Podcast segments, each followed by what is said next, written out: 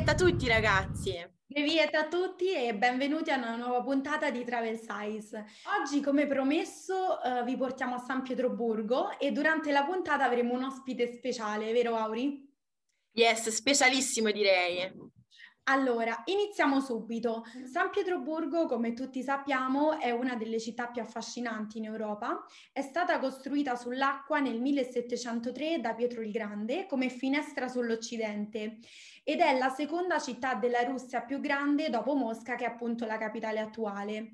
Anche se è una città piuttosto giovanile, la residenza degli zar vanta una storia eh, ricca di eventi, ricca di un patrimonio architettonico che poi vedremo ci spiegherà Auri con numerosi musei e eh, numerosi monumenti eh, che sono i più importanti del mondo. È città imponente con i suoi palazzi eh, sontuosi e i suoi palazzi sfarzosi. È stata la musa ispiratrice eh, per scrittori dal calibro come ad esempio di Dostoevsky ed inoltre è eh, colta e raffinata con le sue collezioni d'arte e teatri prestigiosi ed è romantica soprattutto nelle notti di estate quando, per riprendere una famosa citazione, tutto si illumina di una luce particolare. San Pietroburgo devi sapere che ha cambiato spesso il proprio nome. Quando è stata fondata nel 1703 da Pietro il Grande, è stata fondata con il nome di San Pietroburgo. Poi, durante e dopo il, la Prima Guerra Mondiale, per i forti sentimenti antitedeschi, venne ribattezzata Pietrogrado. Dopo la morte eh, di Lenin, invece, ven, venne ribattezzata Leningrado nel 1924. Solo nel 1991, dopo un referendum, referendum ehm, riprese il nome originale di San Pietroburgo. Oggi ovviamente la capitale della Russia è Mosca, però San Pietroburgo mantiene il primato di capitale culturale e anche culinaria. Ragazzi, oggi abbiamo un ospite speciale, la nostra um, responsabile di Radio Unint, Cristiana, e abbiamo deciso di intervistarla proprio perché lei ha fatto un viaggio a San Pietroburgo, giusto Cri? Eh, così sembra, da quello che ricordo. E noi siamo molto curiose di scoprire tutte le varie curiosità insieme a te su San Pietroburgo, quindi iniziamo subito. Bene. Prima domanda te la faccio io perché ho visto che nell'articolo hai citato un pezzo della bellissima canzone tratta dal cartone di Anastasia quando è dicembre e la canzone dice forse un giorno tornerò e il mio cuore lo sente e effettivamente oggi stai tornando insieme a noi a San Pietroburgo. Sì. Quindi in che occasione sei andata a San Pietroburgo? Sono andata a San Pietroburgo in occasione del centenario della rivoluzione. Voglio chiedere, eh, prima di tutto, quali sono i monumenti o comunque i posti imperdibili perché una persona deve visitare a San Pietroburgo? Ok, beh, eh, non mi dilungo troppo sul mio personale gusto, anche se, come spero leggeranno gli spettatori, eh, tra i monumenti che più mi sono piaciuti, tra l'altro il primo che ho visitato, se non sbaglio, che meglio ho visto perché è all'aperto, eh, vi è la, eh, la statua di, dedicata a Pietro il Grande, ma quella ha un significato per me, tra virgolette, affettivo perché Pietro il Grande è stato uno dei protagonisti della mia tesi triennale, tempi ormai andati. Ad ogni modo, vediamo. Eh, oddio, San Pietroburgo è enorme, eh, ovviamente non è una cittadina che si può visitare in pochi giorni, anche se noi abbiamo trottato per, per 4-5 giorni e questo ci ha reso possibile visitare parecchie delle, delle, attrazioni. Sicuramente immancabili sono il Palazzo d'Inverno e l'Ermitage, però consiglio anche una passeggiatina un po' fuori per raggiungere la ex residenza estiva degli, degli zar, che è Sarsky Selo. Comunque ci si arriva con, se non ricordo male, un'oretta e mezzo di, di viaggio in treno e se siete fortunati potete salire a bordo di uno di quei treni vecchissimi tranquilli che non rischiate il tetano, non rischiate niente perché comunque li hanno curati, riverniciati, ristrutturati e non sono a vapore, ma ci manca poco, un po' come quelli del cartone, tanto per tornare a quello che citavi tu eh, poco fa facendomi la domanda. Poi eh, sempre a San Pietroburgo, proprio nella città, la chiesa sul sangue versato, il, uh, che cos'altro? Vabbè, Peterov e tutta la città in generale. Cioè già soltanto camminare per la città, passeggiare sulle, sui ponti che danno sulla Nieva è qualcosa di fantastico. Adesso parliamo della uh, parte dedicata ai monumenti. Come citava Cristiana, infatti, tra i monumenti più importanti c'è sicuramente l'imperdibile Palazzo d'Inverno. Il Palazzo d'Inverno è l'edificio più famoso di San Pietroburgo ed è stato la residenza invernale degli zar a partire da Pietro il Grande. Una delle cose più importanti da sottolineare è che il Palazzo d'Inverno è incorporato al, all'interno del Museo dell'Eremitage, che è il museo più importante di San Pietroburgo che è ormai di proprietà dello Stato. L'Eremitage ha una collezione, possiamo dire, infinita eh, di opere d'arte, è forse esso stesso un'opera d'arte, soprattutto per l'architettura che lo caratterizza. È stato stimato che se un visitatore eh, dedica almeno un minuto ad ogni singola opera d'arte che è contenuta all'interno dell'Eremitage, in tutto potrebbero volerci circa dieci anni per visitare e ehm, guardare completamente tutte, tutta la collezione di opere d'arte contenuta all'interno di questo museo. Un'altra curiosità collegata a questo museo è che all'interno di questo ehm, lavorano eh, dei gatti che eh, servono, sono assunti eh, dal museo per eh, controllare ehm, l'invasione dei topolini Carina. L'altra cosa che assolutamente è da visitare, sia per la sua struttura architettonica, ma anche per le decorazioni all'interno, è la chiesa del Salvatore sul sangue versato. La chiesa è stata edificata nel punto in cui venne assassinato lo zar Alessandro II eh, di Russia ed è l'unico monumento eh, rimasto dedicato allo zar Alessandro II di Russia.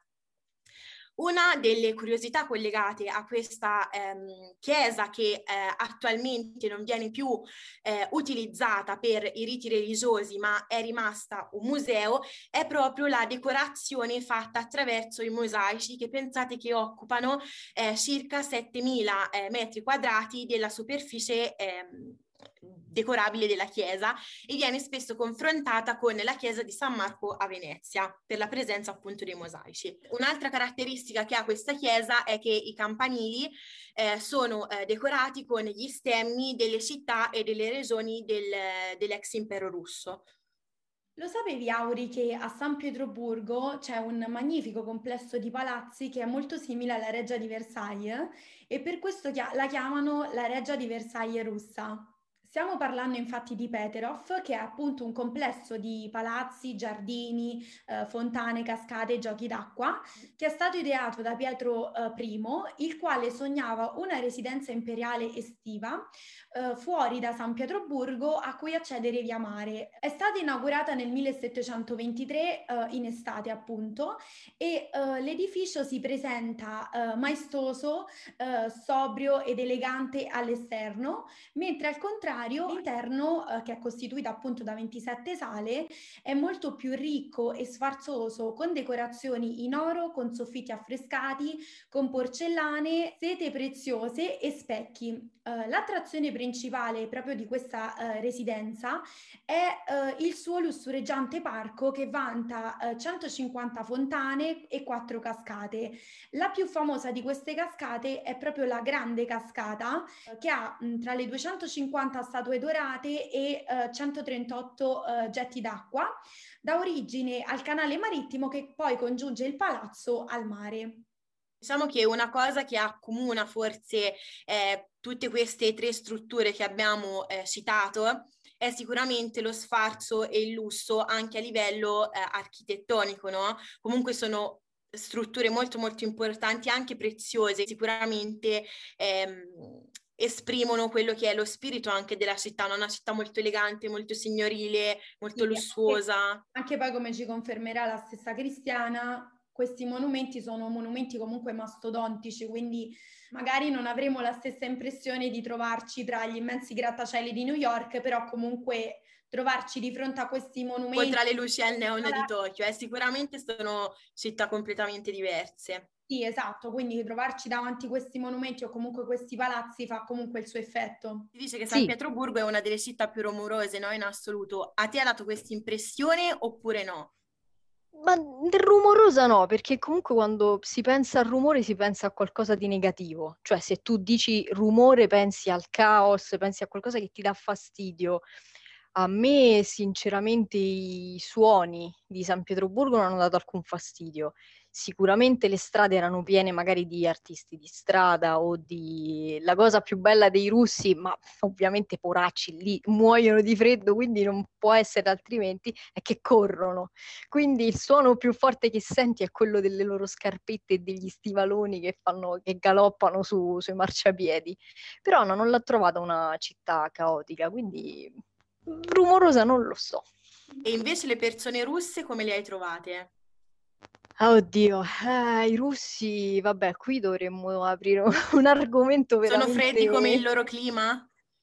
No, ti dirò no, in realtà no, apparentemente, perché c'è da sottolineare che quella russa è una tradizione che va molto sull'apparenza, punta tanto su questo, soprattutto per il timore di non apparire mai abbastanza, ma questa è una cosa che c'entra più con gli studi che non con il viaggio in sé per sé.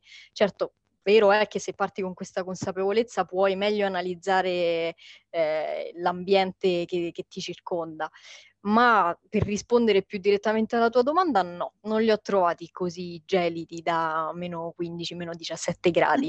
Sono stati anche gentili perché io e le mie amiche con le quali ho affrontato questo meraviglioso viaggio ci siamo un po' perse per le strade, però ci hanno aiutate, ci hanno detto dovete andare lì, lì, lì, fare questo, questo e quello. Una cosa certa è che se non sai un minimo di russo, non puoi andare in Russia, perché no, no loro hanno questa politica, tra l'altro, che io sinceramente promuoverei anche nel nostro bel paese, eh, che le persone, diciamo quelle, i pensionati, insomma, eh, vengono inseriti eh, in un contesto lavorativo che è prettamente diciamo sedentario, cioè le persone che ormai sono andate in pensione li mettono a fare ad esempio eh, le, l'accoglienza nelle, eh, nelle mostre, nei musei, la, anche come si dice, oggi mi vengono i termini in, in, inglese, mi dovete scusare, ma il mio cervello mi passa da una lingua all'altra ogni tanto, credo accada anche a voi. Eh, sì, sì, international.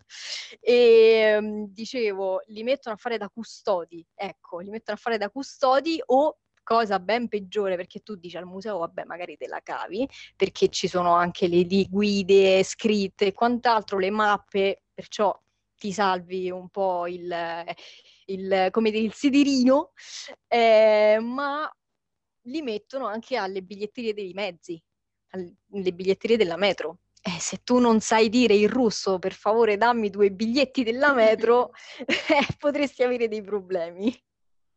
Bene, come hai detto proprio tu prima, Auri, parlando di San Pietroburgo, eh, tra i tanti motivi appunto che spingono i vari turisti a visitare questa città è anche la cucina.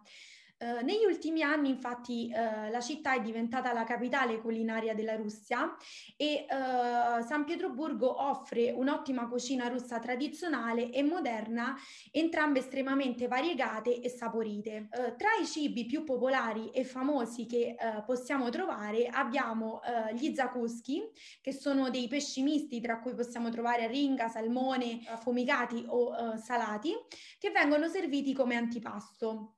Poi sicuramente eh, troveremo le uh, frittelle di farina di frumento, i blini, eh, che sono quasi sempre accompagnati da una panna acida. Uh, poi troveremo le immancabili zuppe, come anche ci confermerà poi Cristiana, la più famosa è la borscht, preparata in un brodo di carne e di pollo che comprende barbabietole, carote, patate, cavoli e altre verdure ed è generalmente servita con una panna fresca. Invece per i più golosi e per gli amanti dei dolci troveremo i piroghi, che sono dei dolci ripieni di marmellata di albicocche o di frutti di bosco e surniki, focaccine eh, di ricotta, zucchero, uova e farina servite con marmellata e miele.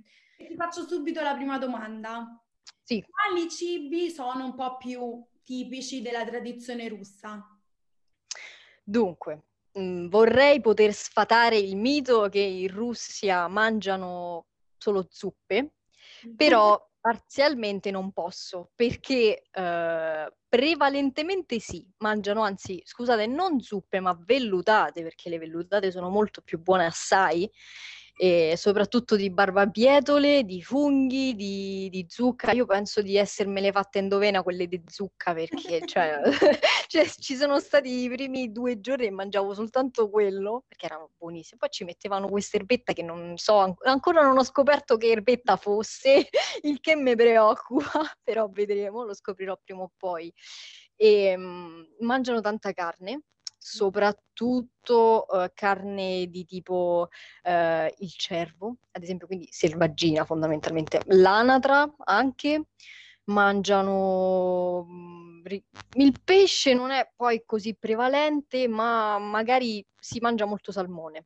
Uh, per quanto riguarda le bevande invece troveremo la classica vodka e poi per invece uh, gli amanti di uh, bevande più delicate troveremo anche bevande fermentate non alcoliche a base di grano e di orzo e, e una bevanda poco alcolica e molto zuccherata a base di miele.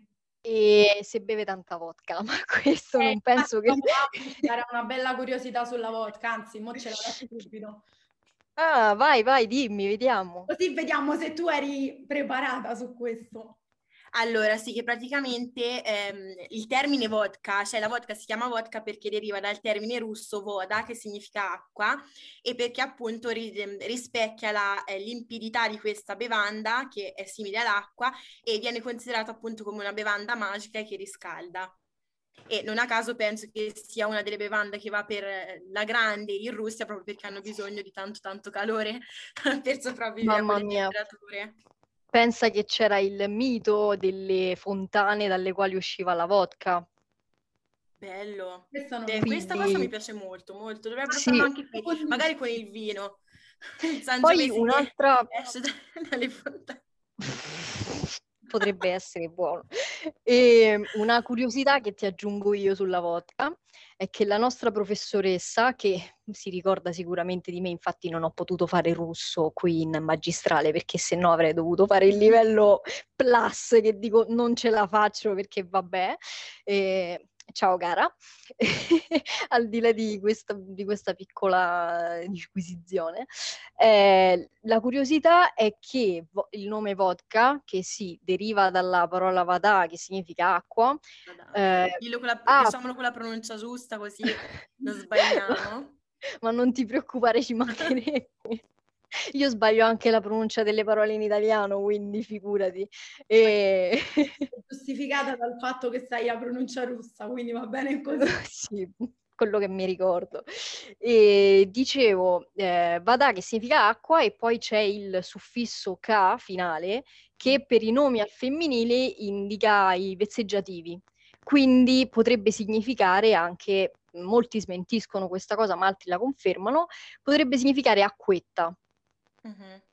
Quindi la vodka, il suo nome deriva da, da questo, da quest- dall'unione di queste due parole, di, una parola e di un suffisso, anzi. Bene. Acquetta, sì, perché loro la bevono come l'acqua, fondamentalmente. Tutti coloro che decidono di andare a San Pietroburgo in inverno sapete già cosa bere, quale bevanda. Eh beh, ma quella tanto anche in estate va bene. Poi vi consiglio personalmente la, la vodka siberiana. Mm. Ho un po' paura. no, come? Hai paura perché te la consiglio io o hai paura no, perché... No, ho paura di berla. ah. No, no, è buonissimo. Senti, Cri, per quanto riguarda i posti dove mangiare, mm. Mm. noi ne abbiamo studiato qualcuno e abbiamo visto che uno dei più famosi, sempre perdonami la pronuncia, Gogol e Satko. Sì, sì. Altri che ci consiglio, dove sei stata tu che ti sono piaciuti particolarmente?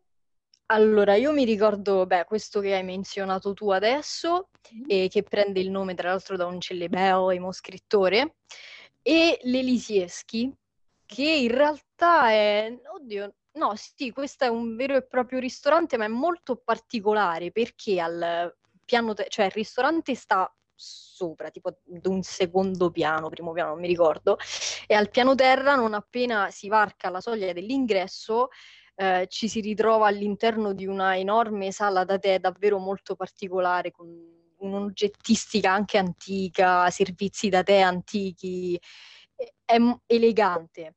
Però non preoccupatevi per il fattore economico, perché questa è una cosa da sottolineare, magari può essere utile. Non preoccupatevi per il fattore economico se andate in Russia, perché diciamo che noi europei in parte ci guadagniamo. Vi dirò che uh, un pranzo completo, ma proprio primo, secondo, contorno, acqua e, e vodka. no, la vodka a pranzo magari no. e lo pagavamo l'equivalente di 7 euro. Ma quindi.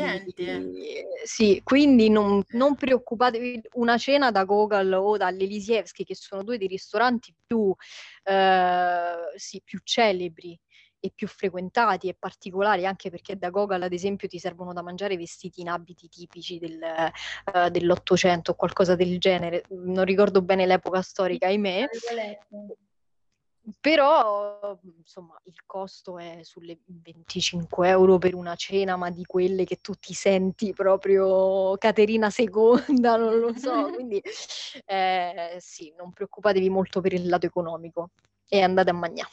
E la cosa più costosa qual è a San Pietroburgo o in Russia in generale? A livello di cibarie o in generale? In generale. Magari tipo il eh. viaggio, i treni, i mezzi, i musei. No, in realtà i mezzi ne ha, no, i musei neanche perché hanno le agevolazioni magari per gli studenti, cose del genere. Forse alcuni souvenir, però dipende. Cioè, ovviamente io quando dico alcuni souvenir mi riferisco ad esempio all'uovo Fabergé, ma l'uovo Fabergé eh, voglio dire costa, costa tantissimo ovunque. Eh sì. Oggetti più comuni che costano molto, al momento non mi vengono in mente. Però è pur vero che andare a puntare sui souvenir è qualcosa di, di scontato, perché ovunque tu vada i souvenir non è che costano così poco, quindi ci sta. E, ehm, un'altra domanda, cosa ti è rimasto particolarmente nel cuore di San Pietroburgo? Dunque, la città mi è piaciuta moltissimo. Nell'articolo in particolare ho cercato di fornire un'immagine che era quella di, dell'Ermitage, del Palazzo d'inverno innevato. E questa è una fotografia che ho sempre proprio davanti agli occhi. Quindi più che essermi rimasto nel cuore un qualcosa di ben preciso, mi è rimasto nel cuore un, un momento, oppure un ricordo, una sensazione legata ad un'immagine che vedevo, a, anche semplicemente al collegare quello che rappresenta per me la Russia eh, con, e, diciamo accorpata o meglio collegata con il legame che ho con, con la mia adorata mamma perché ho scritto nell'articolo che Anastasia è il, è il nostro cartone, quindi insomma il primo pensiero è stato quello. Poi per il resto, sì, direi il momento della nevicata inaspettata mentre visitavamo l'Ermitage. Due parole per descrivere San Pietroburgo, che parole ut- utilizzeresti? Due parole? Due parole. Ah. Fredda no, fredda e scontata e non va bene.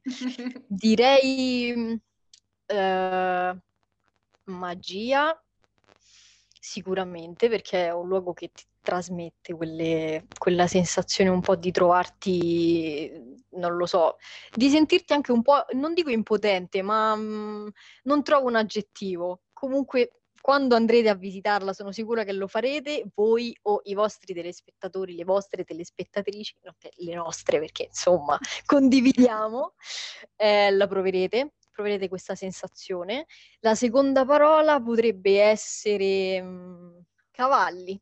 Sembrerà strano, ma cavalli perché insomma l'animale è il simbolo che primeggia nella città. Per i più romantici invece eh, come me ehm, tutto assume un aspetto ancora più suggestivo eh, nella cornice rosea del cielo notturno che eh, appunto è impossibile non innamorarsene. Infatti Auri, un famoso scrittore, Gonkarov, ha utilizzato una determinata frase eh, che adesso appunto ti leggerò per descrivere queste notti bianche di San Pietroburgo. Eh, c'è un affascinante fenomeno atmosferico che nelle notti estive tinge il cielo della città di una luce particolare e avvolge appunto la città in un'atmosfera magica e surreale. La frase appunto che forse d'estate a San Pietroburgo ci sono le notti, questa non è la notte, bisognerebbe inventare qui un altro nome, per esempio penombra. La luce crepuscolare infatti ricopre eh, di un velo rosa le facciate dei palazzi eh, e eh, allo stesso tempo riflette le acque del, del Neva che illuminano tutti i monumenti di cui abbiamo parlato precedentemente. E sicuramente questa luce crepuscolare contribuirà a rendere magica l'atmosfera della città. Sì, per gli amanti della vita notturna, Mm. che cosa consigli di fare? Guardate, uscite dal vostro albergo, fate due passi che sicuramente trovate un pub come quello che per puro caso abbiamo trovato noi, Mhm. eh, che aveva praticamente una, una saletta eh, le cui pareti erano fatte con pi- pietra, pietra e nient'altro. E avevano una selezione di birre infinita. Infatti io e le mie amiche non sapevamo deciderci, alla fine abbiamo preso sei assaggi di sei birre diverse, ma tutte noi, cioè quindi erano, non lo so, 20 birre diverse alla fine. Quindi non c'è il problema della vita notturna. Ok. Potete andare ovunque, basta che insomma state un po' attenti a chi alza il gomito con la vodka. A meno che non siate voi, Eh, poi state esatto. attenti a voi stessi, cioè quello è. Allora, Cri, il periodo in cui tu consigli di visitare San Pietroburgo. Io sono andata in pieno inverno Ok. a novembre e ora vabbè, dipende anche dalla predisposizione soggettiva di ognuno di noi, perché magari c'è chi ama l'inverno e preferisce il freddo come me o chi invece preferisce il caldo e vabbè, se preferite il caldo, ve lo dico proprio in romanaccio, non ci andate per niente. Eh. Chi ci è andata a fare? No, Andate comunque direi io non- purtroppo non ho sperimentato le altre stagioni, Mhm. però mh, insomma immaginate vedere una città eh, tipicamente invernale, tipicamente nordica, simbolo proprio del freddo di- dei popoli del nord, innevata. Insomma, con quegli edifici e quel- quei monumenti mastodontici pieni di neve. Ha il suo perché, quindi consiglierei di andarci in inverno. Perché vedi la Sicuramente. vera natura della città. Sì, anche la vera natura magari dei russi, perché loro nascono, cioè, nel freddo. quindi- Allora ragazzi, ci stiamo avviando alla conclusione anche di questa puntata e per questo facciamo come al solito che vi diciamo quali canzoni abbiamo pensato che ci fanno pensare a San Pietroburgo o alla Russia in generale. Vai Yes. Martina, la tua. Allora, la mia canzone che mi fa pensare in generale alla Russia è eh, Symphony di Zara Larsson. Io invece mi ripeterò all'interno di questa puntata, però non posso non dire quando viene dicembre del cartone di Anastasia, perché è una canzone veramente bellissima. E penso che all'interno di quel cartone si possa percepire la magia della città. Anche se devo dire che quel cartone ho fatto molto fatica a guardarlo quando ero piccola, perché mi terrorizzava da morire. Anche solo la musica è una musica molto intensa, secondo me per dei bambini. Oltre quella di eh, la canzone di Anastasia, un'altra canzone che ti fa ricordare San Pietroburgo o che hai ascoltato nel periodo in cui eri a San Pietroburgo? C'è una canzone di Michael Jackson che si intitola Stranger in Moscow, Mhm. che mi fa pensare alla Russia in generale, non a San Pietroburgo, ma Mhm. alla Russia in generale, quindi magari mi salvo in corner. La puntata è terminata. Per quanto riguarda la prossima puntata, Auri, gli possiamo dare un indizio. Eh, ovviamente verrà fatto un altro sondaggio. Eh, sarete sempre voi protagonisti e quindi sceglierete voi la meta della prossima puntata. E niente, ragazzi, noi vi salutiamo, vi auguriamo un buon weekend. E vi ricordiamo anche di andare a leggere l'articolo su San Pietroburgo che ha scritto Cristiana in collaborazione con Ilaria e di andare a leggere anche quello che è uscito lunedì sulla meta visitata dalla Marti, senza spoiler. I saluti finali li faccio generali a tutti, soprattutto a voi due, quindi vi dico da svidania, daragie, che significa arrivederci mie care, anzi care senza mie. E da Svidania ragazzi alla prossima puntata di Travel Size. Da Svedania e a giovedì prossimo ore 16.30.